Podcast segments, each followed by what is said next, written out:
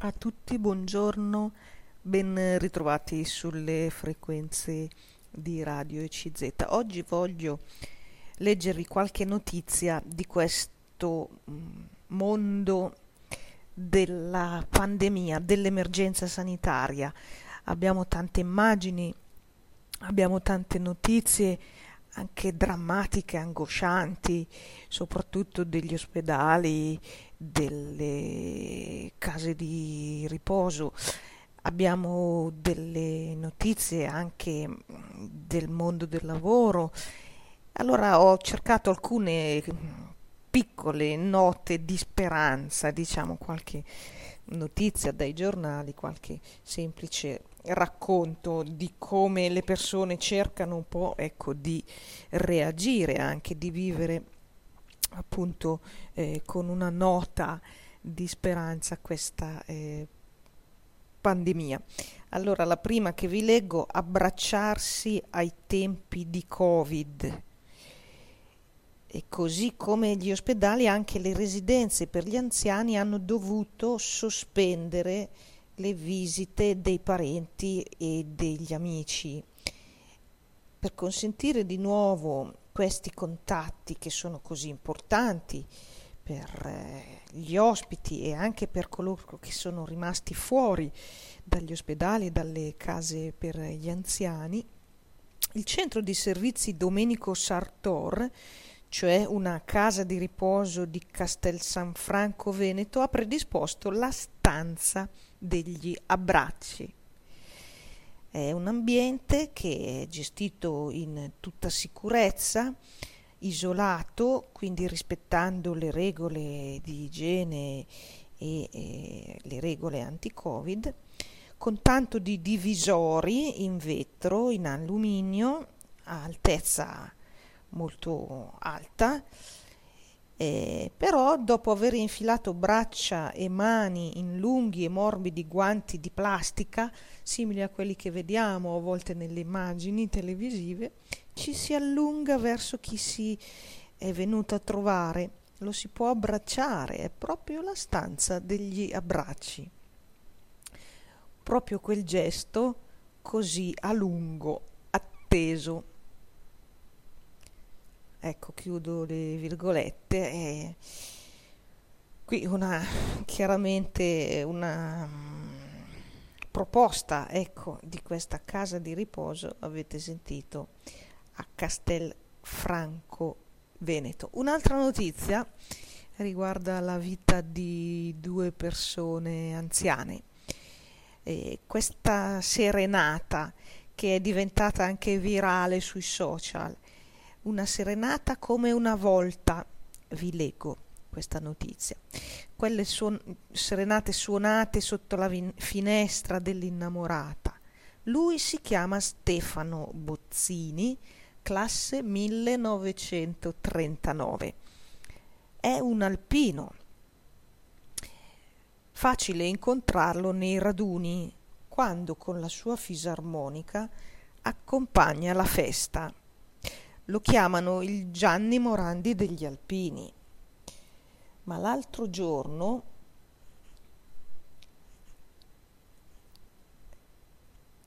è intervenuto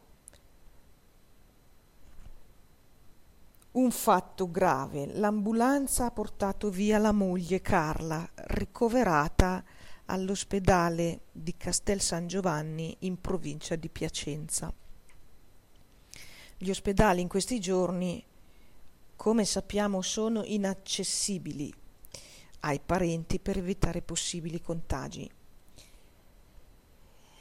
Ma questi coniugi sono sposati da ben quarantasette anni e Bozzini, dopo un momento di smarrimento, non si è dato per vinto.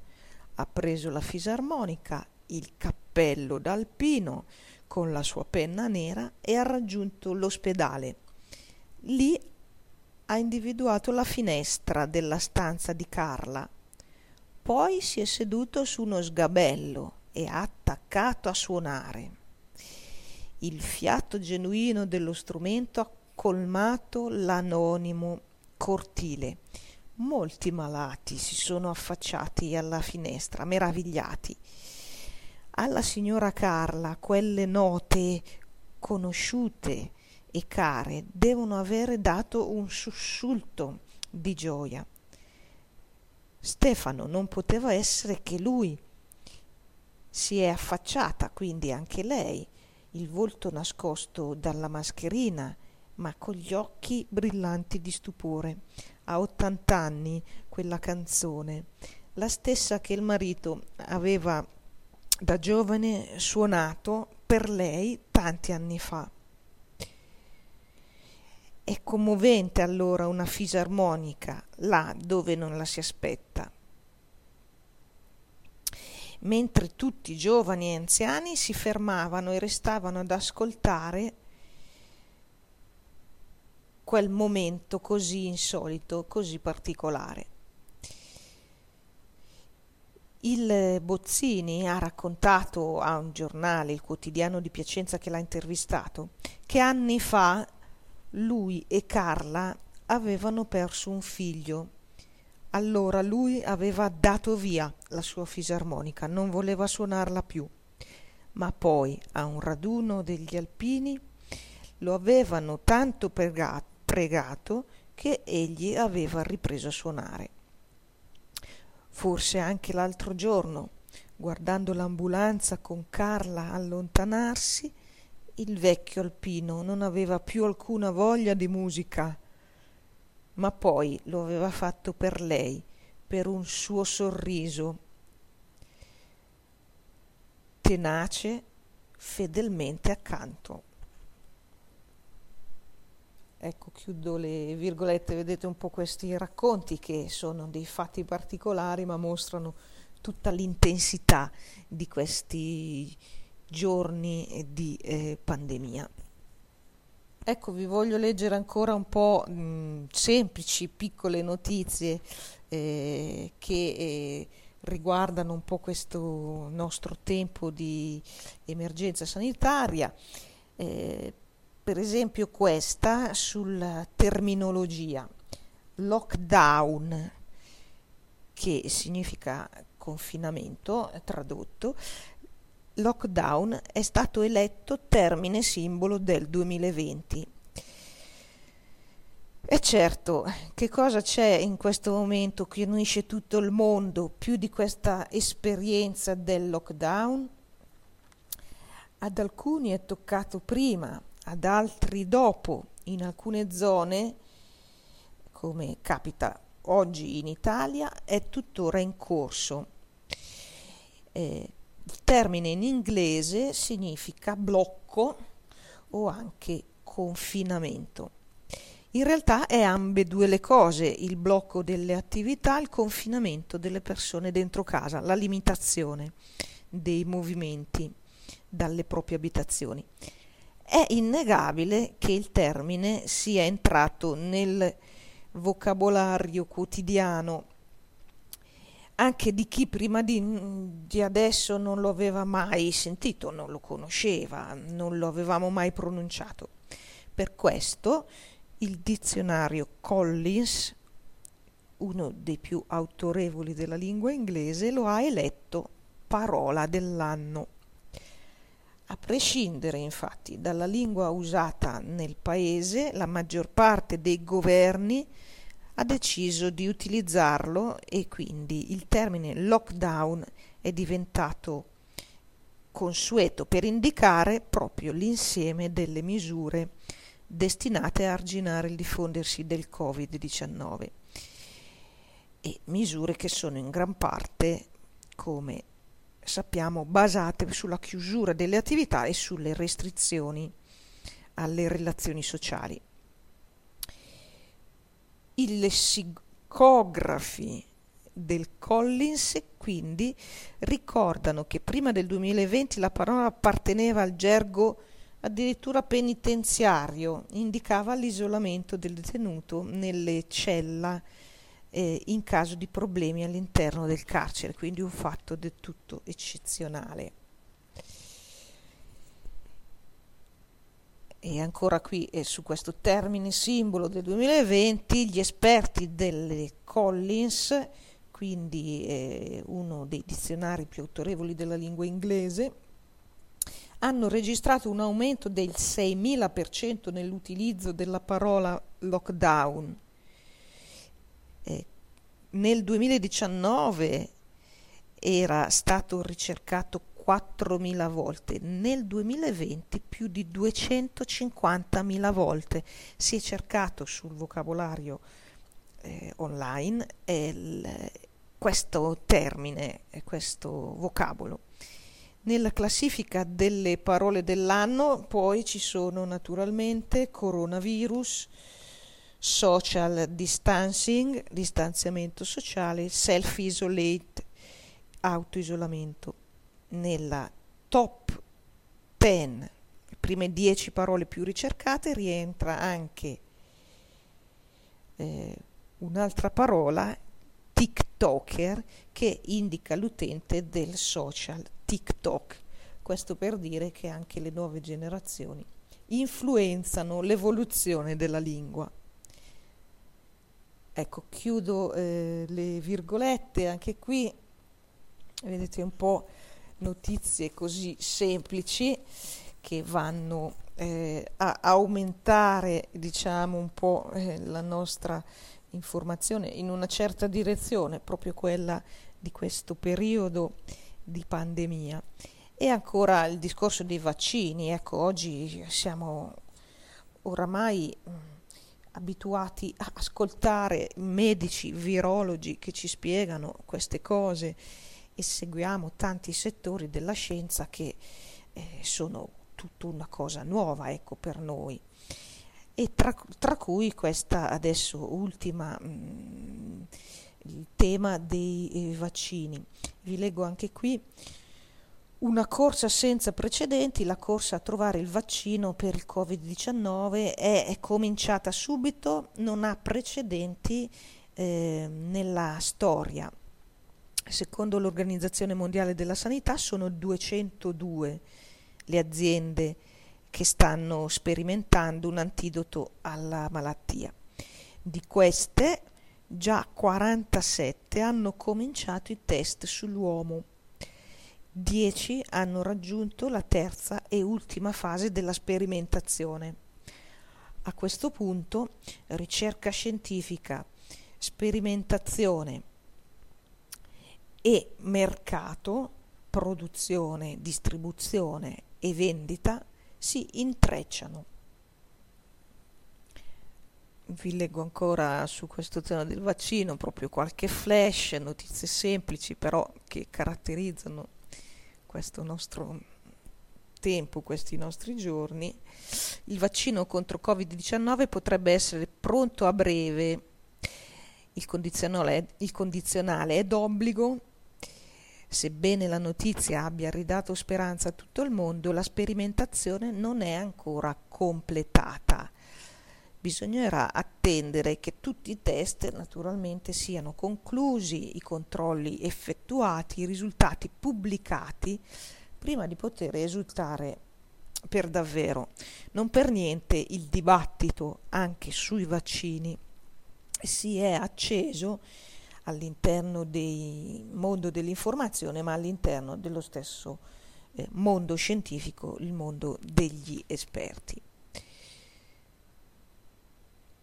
A mettere a punto un vaccino è stata un'azienda tedesca che si occupa di biotecnologie, la BioNTech, in collaborazione con Pfizer, di cui abbiamo sentito notizie alcuni giorni fa, un'azienda farmaceutica americana. Riguardo questa produzione del vaccino, mai prima d'ora una sperimentazione era stata più veloce, merito non solo dell'urgenza di intervenire per fermare la man- pandemia in corso, ma di una macchina burocratica più snella che ha smaltito pratiche, concessioni e, e autorizzazioni in tempi da record, velocissimi. I ricercatori spiegano che il vaccino è efficace in questo caso eh, nel prevenire il novanta per cento delle fe- infezioni. Perciò si punta alla autorizzazione alla produzione da parte di questo ente americano. Alcune domande però sono ancora senza risposta. Per esempio, quale sarà la durata dell'immunità che viene garantita dopo la vaccinazione? O ancora, esattamente, quale sarà il costo del vaccino? Su tutto questo l'aggiornamento varia di giorno in giorno, in quella che è una corsa senza precedenti, la corsa a trovare il vaccino per il covid diciannove. Ecco, chiudo anche qui le virgolette. Ci sono tante notizie, tanti approfondimenti scientifici e la figura del medico, la figura anche del ricercatore, di chi fa ricerca in laboratorio, quindi a livello di biologi, chimici, a livello farmaceutico. Ecco, sono figure che sono tornate, eh, diciamo, sono, sono sulle prime pagine, ecco, sono in primo piano e, e a loro va sicuramente riconosciuto il merito di un grande impegno. E pensiamo ai medici, ecco, sentiamo anche spesso le notizie purtroppo di vittime tra i medici, tra gli infermieri, tra i sanitari. E allora a loro va riconosciuto se, senz'altro un grande merito e dobbiamo ehm, appunto avere gratitudine verso queste figure, perché senza di loro eh, non ci sarebbero cure e quindi sappiamo del loro enorme lavoro, del loro, della loro fatica, del loro sacrificio e, e quindi quando poi sentiamo queste cose, vediamo queste immagini, dobbiamo anche noi fare un po' di più lo sforzo di eh, responsabilità, di comportamenti, ecco, che siano utili in questo momento, perché non possiamo chiedere sempre i sacrifici a qualcuno e, e pensare che altri invece possono um, comportarsi normalmente. Quindi questo anche per tutto il dibattito che si sta un po' affacciando su come saranno le nostre feste di Natale. Ecco la, l'invito che avete sentito anche voi viene fatto, e giustamente, di essere un po' attenti, un po' equilibrati. E allora proprio sul Natale vi voglio, come dire, leggere un po' un'anticipazione, una, una, piccolo, no, una piccola lettura, un piccolo articoletto anche qui, dopo lo stacco musicale. Ecco, vi dicevo, piccole note di speranza, notizie così che sentiamo in mezzo a, al dramma e alle difficoltà enormi di questo periodo, di questi mesi di emergenza sanitaria. E vi ho letto così, ecco, in modo un po' molto veloce, il, della stanza degli abbracci nella casa di riposo di Castelfranco Veneto. Vi ho letto di questa serenata che è diventata anche virale sui social, cioè ha avuto un, un grande successo, di questo anziano alpino che ha preso la sua fisarmonica e è andato a trovare ehm, la moglie che era stata ricoverata in ospedale, eh, questa volta a Castel San Giovanni in provincia di Piacenza, quindi quest'altra notizia. E vi ho letto eh, qualcosa sul lockdown, che è stato eletto termine simbolo del duemilaventi e ovviamente uno dei più utilizzati eh, di tutto questo duemilaventi, il termine lockdown, e quindi il dizionario Collins, uno dei più autorevoli della lingua inglese, lo ha eletto parola dell'anno. E poi vi, vi ho accennato, insomma, anche il discorso del, della ricerca scientifica, della figura dei ricercatori e degli scienziati, proprio del, di questo livello ecco, di eh, conoscenza scientifica che ci viene in soccorso in questo periodo e che ci guida anche un po' nelle scelte eh, necessariamente, e soprattutto poi quello che si sta anche aprendo, il tema del vaccino, quindi questa anche mh, diciamo eh,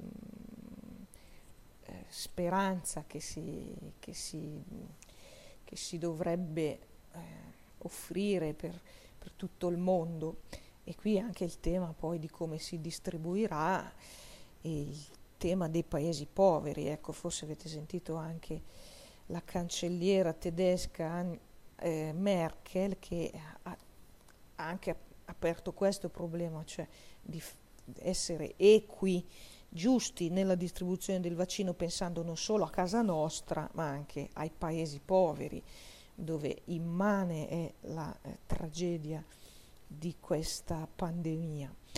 Quindi anche qui il tema appunto che troviamo quotidianamente nelle nostre notizie, nei nostri giornali.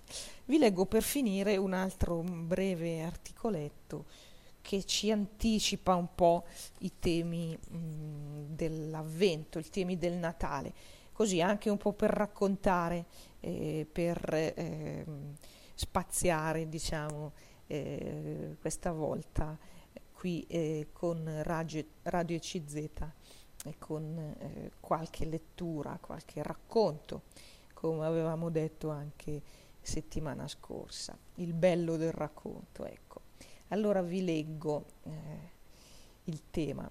Che cosa ci fa un elefante sull'albero della vita? Vi ricordate le finestrelle dell'arca di Noè con tutti gli animali che si affacciano? Ebbene, fra i primi a salire sull'arca di Noè ci furono gli elefanti.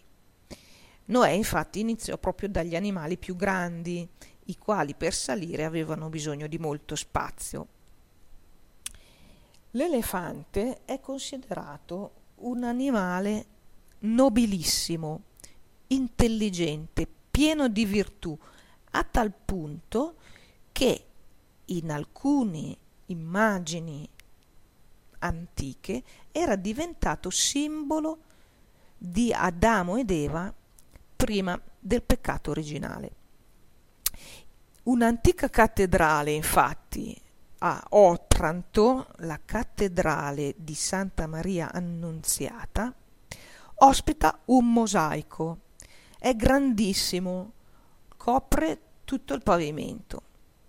Questo mosaico, fatto di minuscole pietruzze colorate, raffigura un grande, meraviglioso albero della vita, dove viene raccontata anche la storia di Noè. La cosa curiosa, interessante, è che alla base dell'albero, quindi proprio ai piedi della mosaico da cui poi si sviluppa tutto l'albero della vita, e quindi tutto il disegno del mosaico con tutti i personaggi, tutti i riferimenti biblici ai santi, ai profeti, eccetera, ai piedi dell'albero si riconosce, si riconoscono due elefanti. Uno è un maschio e uno è una femmina, che si riconosce perché ha presso di sé un elefantino. Tante sono le interpretazioni simboliche di questi due elefanti, ma la interpretazione più bella porta proprio a riconoscere in essi Adamo ed Eva. Seguiamo questa interpretazione.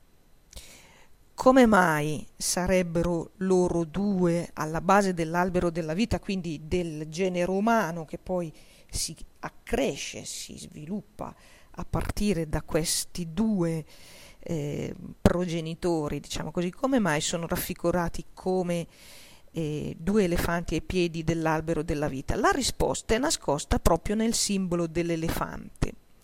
L'elefante è pieno di virtù, di carità, però ha un solo pericolo, il sonno. Questo mh, accade infatti, per addormentarsi deve appoggiarsi a un albero, perché se cade nel sonno e si eh, eh, appunto dormendo dovesse cadere, l'elefante non riuscirebbe ad alzarsi, sarebbe quindi esposto ai pericoli. E arriviamo allora ai nostri progenitori, coloro che mangiarono il frutto proibito. Anche Adamo ed Eva sono stati creati con un animo nobilissimo, pieno di virtù. Avevano anche loro un solo pericolo, quello di non vigilare abbastanza la guardia, quindi in un certo senso di addormentarsi. La guardia contro il nemico numero uno, il demonio. Essi infatti contro il serpente non sono stati vigilanti. Ma torniamo al nostro mosaico. Come mai c'è anche l'elefantino? Ecco la risposta. Se anche l'elefante cadesse nel sonno, potrebbe facilmente rialzarsi con l'aiuto di un elefantino più piccolo.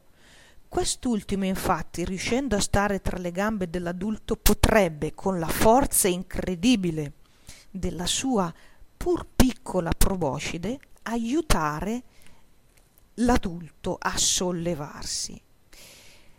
Ecco quindi il significato dell'albero della vita in questa interpretazione di questi due elefanti, il maschio e la femmina, la femmina accompagnata dall'elefantino. L'elefantino piccolo che vediamo nel mosaico è, potrebbe essere proprio il simbolo di Cristo, egli che facendosi piccolo, facendosi umano, ha potuto salvare Adamo ed Eva e da loro tutta l'umanità, via via su su, tutto l'albero della vita. Ecco perché in questa lettura del mosaico della cattedrale di Santa Maria Annunziata di Otranto, Adamo ed Eva sotto le sembianze di elefanti stanno alle radici dell'albero della vita. Essi ci rassicurano che Adamo ed Eva sono stati salvati, non sono più caduti nel pericolo del, del loro sonno, della caduta. Sono stati salvati loro con tutta l'umanità e con tutti noi. Questo bellissimo mosaico che si trova appunto nella cattedrale di Santa Maria Annunziata di Otranto è antichissimo, risale al millecentosessantadue millecentosessantacinque. Ecco, chiudo le virgolette, anche qui una lettura, una descrizione di questa immagine, avete sentito, con tutta una simbologia e con questa lettura, diciamo, del, delle immagini di, questi, di questo simbolo dell'elefante, una, un animale così eh, appunto eh, nobile, pieno di virtù e, e, e, e grande, che si fa aiutare, come abbiamo detto, dal, dall'elefantino, che sarebbe il simbolo del Cristo, il, il Dio che viene nel mondo, quindi il momento poi del Natale, la festa del, cristiana del Natale. Mi fermo e vi eh, ringrazio dell'ascolto e vi saluto cordialmente.